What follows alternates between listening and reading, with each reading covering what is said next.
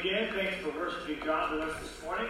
I want to send a shout out to our online viewers that watch on Facebook, especially one who is originally from India, but currently lives in Bahrain up until last week and just moved to New Zealand, was a part of our churches in Bahrain, and her name is Biddy. She's currently living in Hawke's Bay and watching right now, so hello Biddy. You can all say hello Biddy. After her course in Hawke's Bay for six weeks, she'll come up to Auckland. And her family will follow at the end of the year. So some of you know she, who she is, but welcome, Biddy. Good to see you online. Well, it's good for you to see us. awesome. And my wife just came back from Brisbane. She spent a couple days. She spoke at the Women's Retreat over there. And I just got to say, my wife does so much around the house. Thank you so much. She just does so much in general. So much in general. She's gone half of a man. And our kids, they stay alive, but it's, it's, it's still alive. You know? Uh, Saturday uh, morning, we had, had pizza for breakfast. oh yeah, bro. It was epic. They were proud about it. That's menu, bro. That's menu. That's good. We stayed up late Friday night watching Jurassic Park. Woke up early, ate some pizza, get to play it in the rain. It's like, man, this is the life. No, but I, I, I really did miss my wife, and she does a tremendous amount for the women's ministry. And uh, so I love you so much. Good to have you back. Amen. Come on. If you're visiting, we're looking at the book of 1 Corinthians. We're in chapter 8 this morning, and I'd like for you to turn there in your Bibles if you have one. And currently, in, in today's culture, knowledge is supreme almost. You can you can watch any variety of TED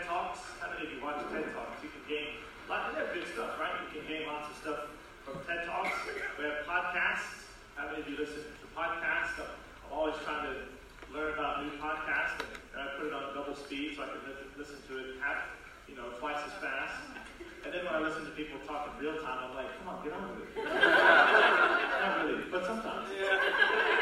And, and then you can watch anything on YouTube as well, right? You can learn how to do anything. You, you can gain all this knowledge. I'm sure many of you have learned how to do several things via YouTube. And all that's good. I'm not saying that's bad, but you do see how we're, pushing. But I, I don't really hear much about how to actually love people who are hard to love. Maybe you do. Maybe that's the podcast of YouTube. I've never like watched a YouTube video. Let me demonstrate how to love someone that's extremely hard to love. no, that's not really a big push in our society. So you see this contrast of let's know stuff, but let's don't worry about loving people. And so you'll see this contrast play out this morning in 1 Corinthians chapter 8. Let's pray and read our text this morning. God, we are grateful to sit before you and to hear your words, which were written down thousands of years ago but carry such eternal truth. It's mind blowing. And we pray that as we hear them, your Spirit really infuses us with the, the key to understanding what's, what's meant to be understood so that we can know you and be known by you and love more deeply. In Christ's name we pray. Amen. So in 1 Corinthians chapter 8, let's start in verse 1 and read the whole chapter. Now, about food sacrificed to idols. The first seven chapters, Paul has dealt with questions that the church wrote, and he's responding to them. And so they had several. Now he's talking about food sacrificed to idols. And we know that we all possess knowledge. See that in quotes. That's the Corinthian viewpoint, their position, that we all possess knowledge. But knowledge puffs up while love builds up. That's the central theme of chapter 8, all the way up until chapter 13, where he'll kind of climax and talk lots about love. And if you have all this but not love, you're nothing. In verse 2, those who think they know something do not yet know as they ought to know. But whoever loves God is known by God. So then, about eating food sacrificed to idols. We know that, again, quotes, an idol is nothing at all in the world. And that there is no God but one.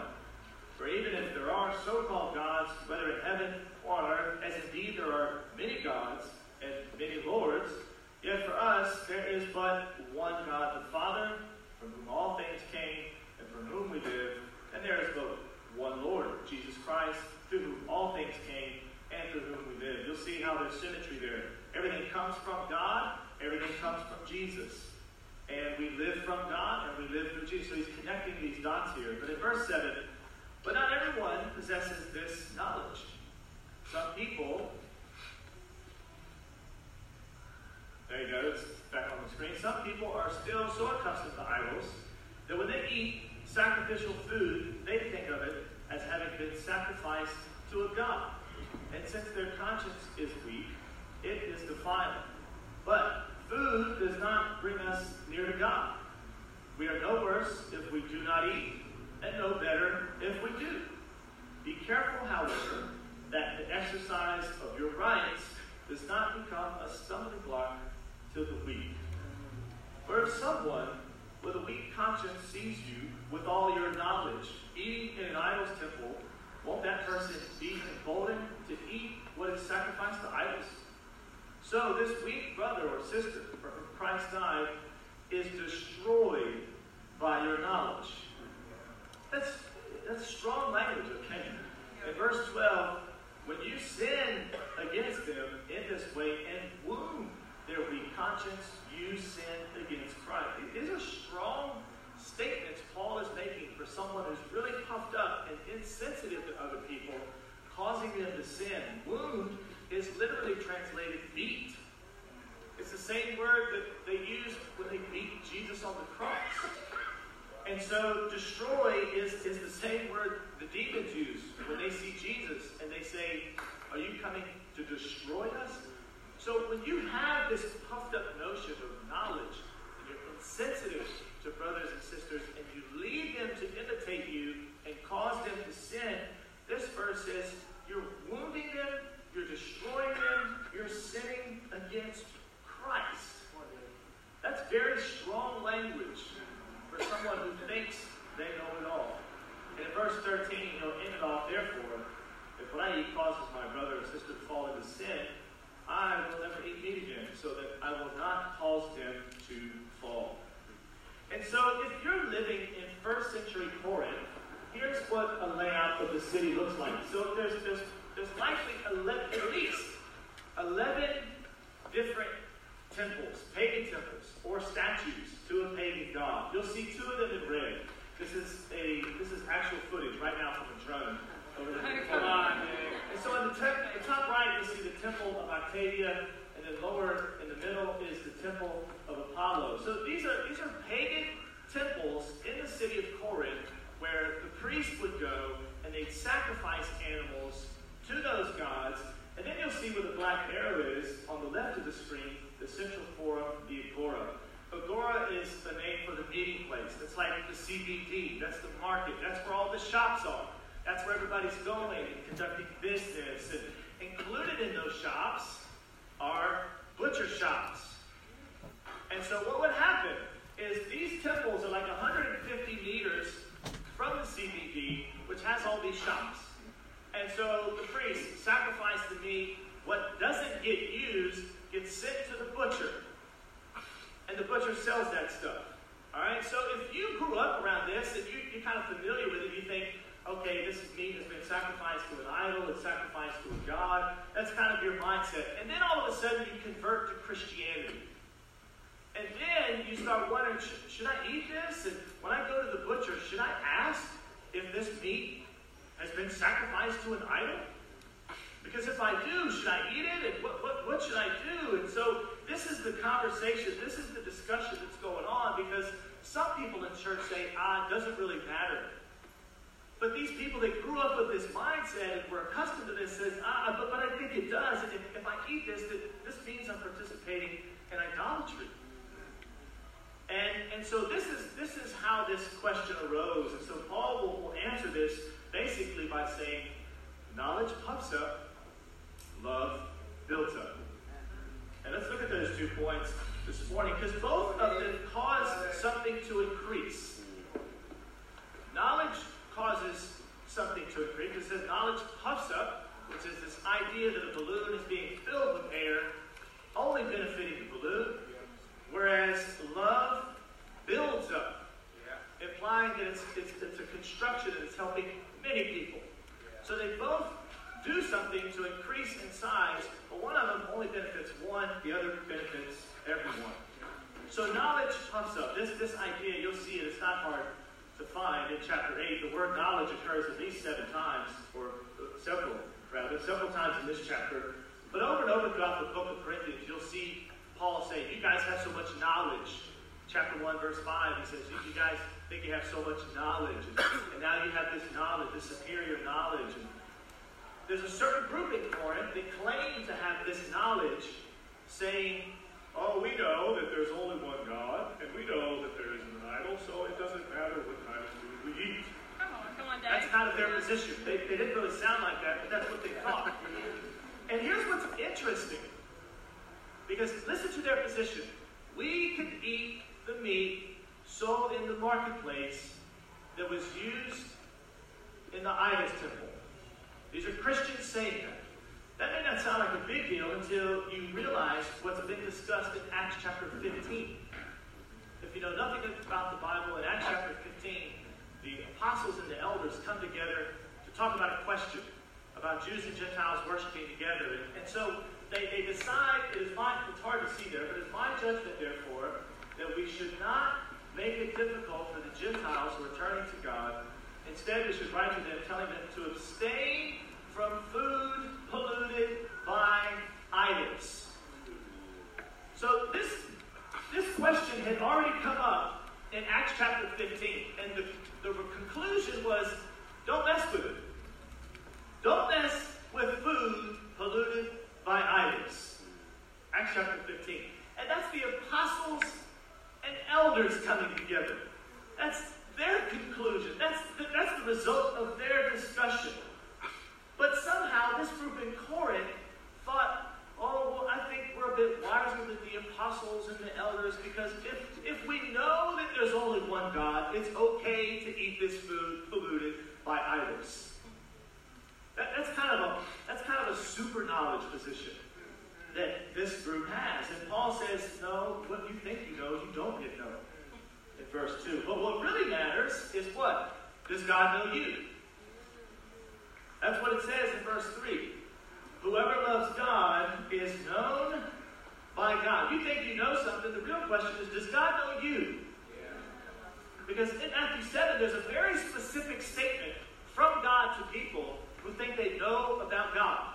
And what does he say? I never knew you. Away from me. So Paul's not really, I, I don't really, cons- I'm not really concerned with what you know or what you think you know. I'm concerned, does God know you? And all your knowledge. And th- these Christians thought they were wiser than the apostles and the elders, and they're taking pride. And as a result, these young Christians who haven't yet fully formed the implications of the gospel see these knowledgeable Christians eating meat in the temples, and they think, I, I guess it's okay to do that. I'll, I'll go ahead and do it too.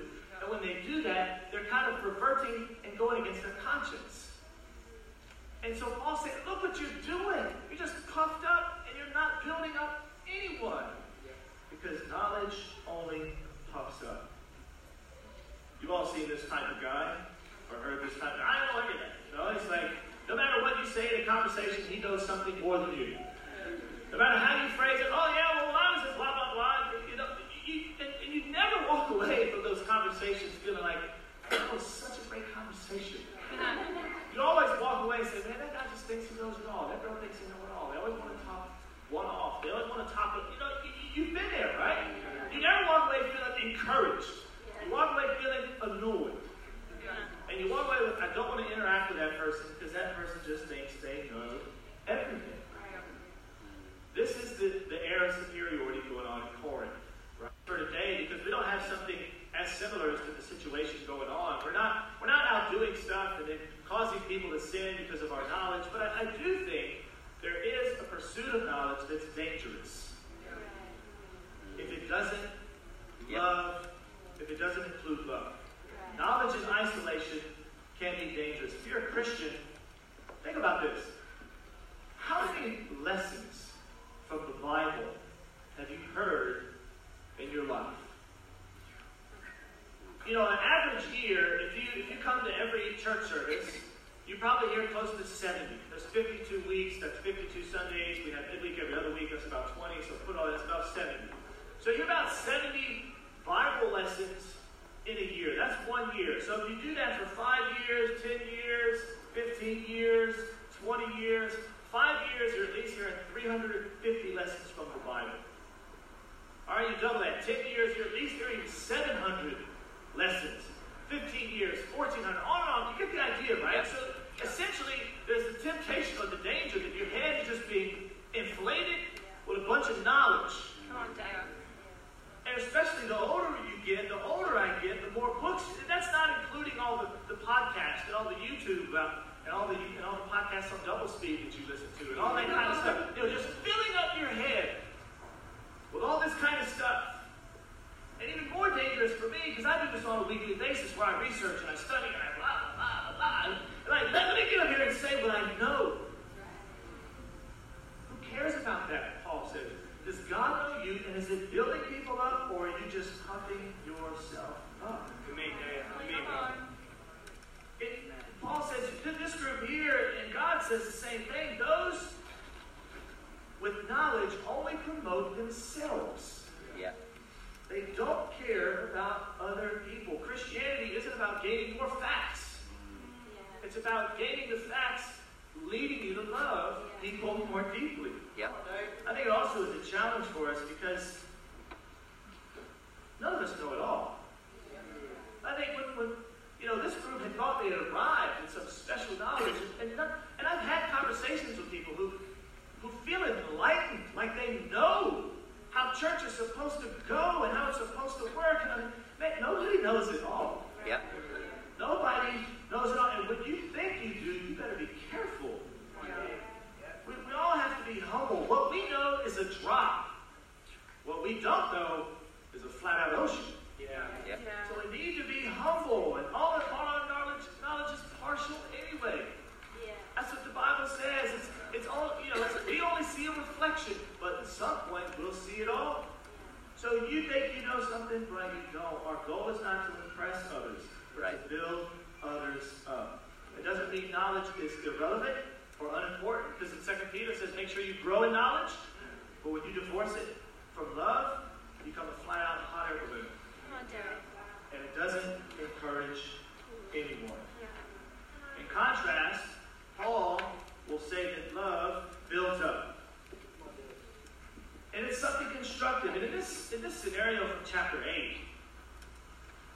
they ask this question, and, and Paul starts, you know, talking with them and including and saying, okay, well, let's talk about this and let me give you some principles. But at the very end, he kind of gives the conclusion. No, you shouldn't eat the meat. And he could have said that at the very beginning, actually.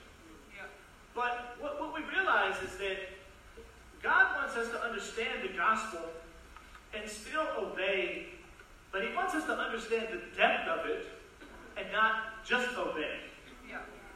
Not let me just perform these obedience, these rules, these regulations, but let me understand why.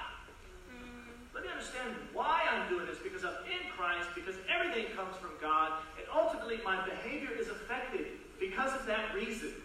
Not just don't eat meat, mm. but, or don't do this or don't do that. It's let me understand the full implications of the gospel. So imagine this scene at Corinth, right? You've got this group of Christians. Let's let's say they're sitting over here on this side, and they're the ones that are going to the temple, eating meat, and they say we know it all.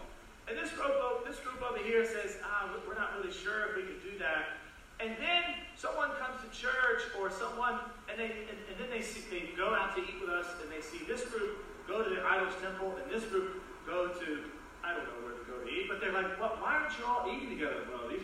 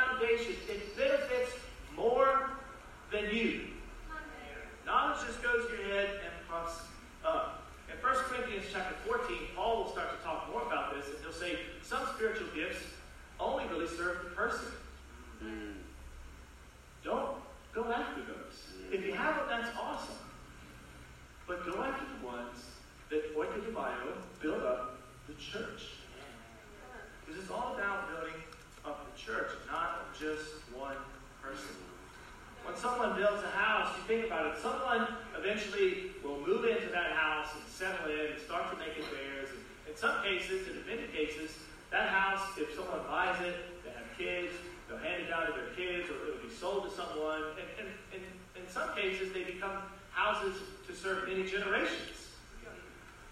And so the, the, when a construction team comes together and builds a house, think about it, it actually provides a lot of benefit for a lot of people.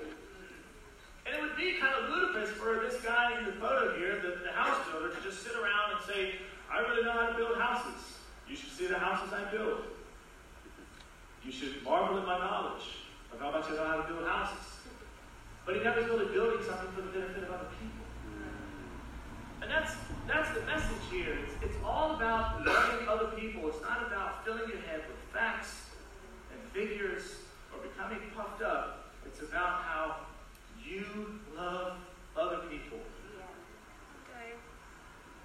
For sure, loving people to, in today's world is being sensitive to people who don't have strong consciences yet. Mm. And Paul's not afraid to use this language of saying, he- this is the first time he introduces it where someone has a weak conscience.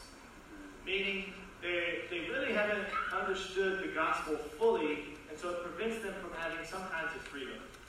And the goal isn't to, to leave them there, but to equip them to get stronger. But what's interesting is that he says we should adapt to them.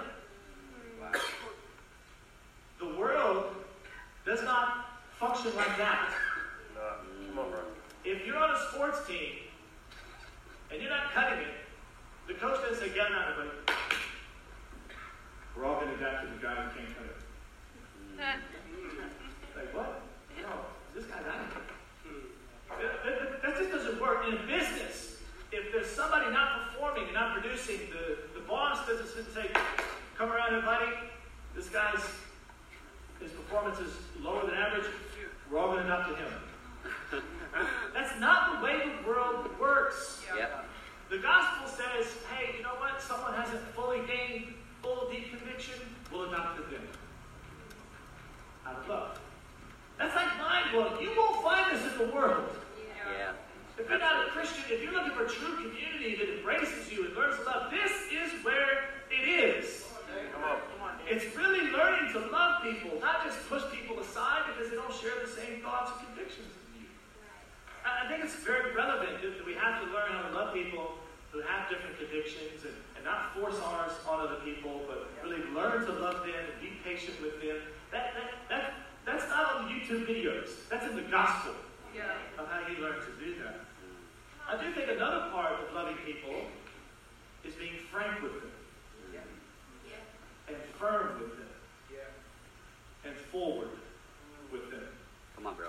And I believe, as I thought and meditated, I think our church isn't really falling into the category of let's pursue knowledge and let's, you know, become full of knowledge. And I do believe our church loves people and has a great, sincere love. I do believe we could grow in loving people by being firm, frank, and forward, though. Yeah. That is also a form of love. The church in Corinth had it backwards.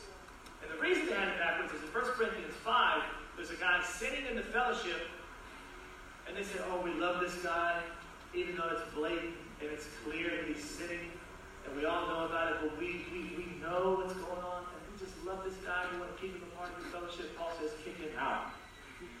That's not love. That's arrogance. And they say, oh, but we love this guy. And here in this case, in 1 Corinthians chapter 8, they're like, who cares about what that guy thinks? Mm. So backwards. And, and, and, and, Paul, and God wants us to, to understand, like, that, that this love is, is sometimes being, like it should have been in 1 Corinthians 5. Paul says, get that guy out of your fellowship because that's the most loving thing to do for him and the fellowship. It was firm, it was frank, and it was forward, but it was loving. Oh, yeah? Amen? With the world. But look at these commands from Jesus. Because you think, oh, loving people is, is, is let me encourage them and let me help them. And yes, it is part of that. But the, the area I believe our church could really grow is being firm and frank with people. When Jesus said this in John 13, for instance, a new command I give you love one another as I have loved you. That's John 13. How did Jesus love his disciples? Well, for sure, the ultimate thing he does is die on the cross, right? That's like the ultimate sacrifice. You lay down your life for somebody, you, you sacrifice for them, you do what you can for their benefit. That's part of loving. And that's the example that he set. But if you scroll through the Jesus also said some pretty firm and forward things to his disciples out of love for their benefit, to build up the community. He ruffled their feathers. This is only a sampling of some of the things, you can't see it, unfortunate, but some of the things that Jesus said. Listen to this. In the boat, there's a storm, and Jesus is relaxing, and then he says, Why are you so afraid? Do you still have no faith? Implying you didn't have any before. You still have none. That's a great fellowship conversation after church. Hey, how's it going? I had a bad week. You still have no faith. like, I'm not, you can see the firmness of it by the reaction that would create. Hey, what are you saying, Jesus? I have no faith. Peter, I'll follow you till you die. If you're not going to die on the cross, get behind me, Satan. That's another great fellowship statement. That is, oh, yeah, I don't think we should do that. Get behind me, Satan. Like, these are, these are statements that ruffle feathers. When the disciples try to heal a boy and it's unsuccessful, he comes down the mountain and says, Hey, what's all the commotion? Oh, we, we tried to heal this guy, it didn't work. And he says it to them and everybody. Jesus says, You unbelieving generation. And then he doesn't stop. How long shall I you? How long shall I put up with you? That's like, ow, come on, Jesus. That's, oh man, I was really trying hard to kick out the demon. How long do I have to put up? And then later in the Gospel of John, he says some hard teachings, and they're all ruffled. Does this offend you? Does this offend you too? And then Peter, he says, lay down your life for me? Will you really? I tell you what, tonight you're going to disown me three times. And that's just a sampling. And of course, Jesus builds up and loves and encourages and sacrifices, but he's also firm And loving is firm. And loving helps people grow. It helps the entire church. If you say something firm that needs to be said change and repent, it benefits them and it benefits the entire church community. Love builds up. And I believe that this, this is a this is an area where we all have to reflect and say, Am I loving people by telling them the truth? We're great at encouraging people. Keep encouraging people. Don't stop that. But we could love people more by speaking truthfully.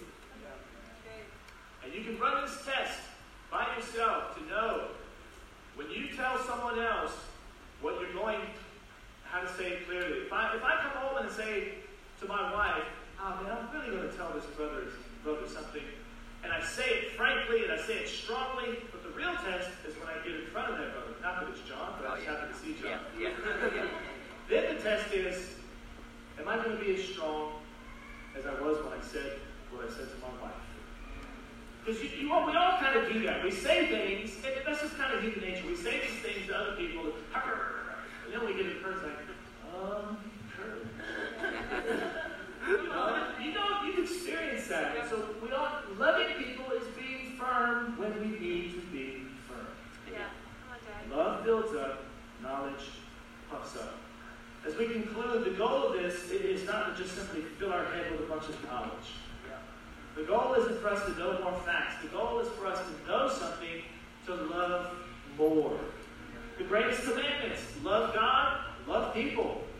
Not know your Bible and know your Bible studies. Although you should. But it's learning to love, and the more you know, it should produce more love. And everything we do that affects another relationship, you should be sensitive to that. Will this build them up? Will this benefit them? Will this help my brothers and sisters? That's the primary motivation that God wants us to have. And let us become a community that builds each other up as we advance the gospel here in Auckland and throughout New Zealand. Amen. Amen.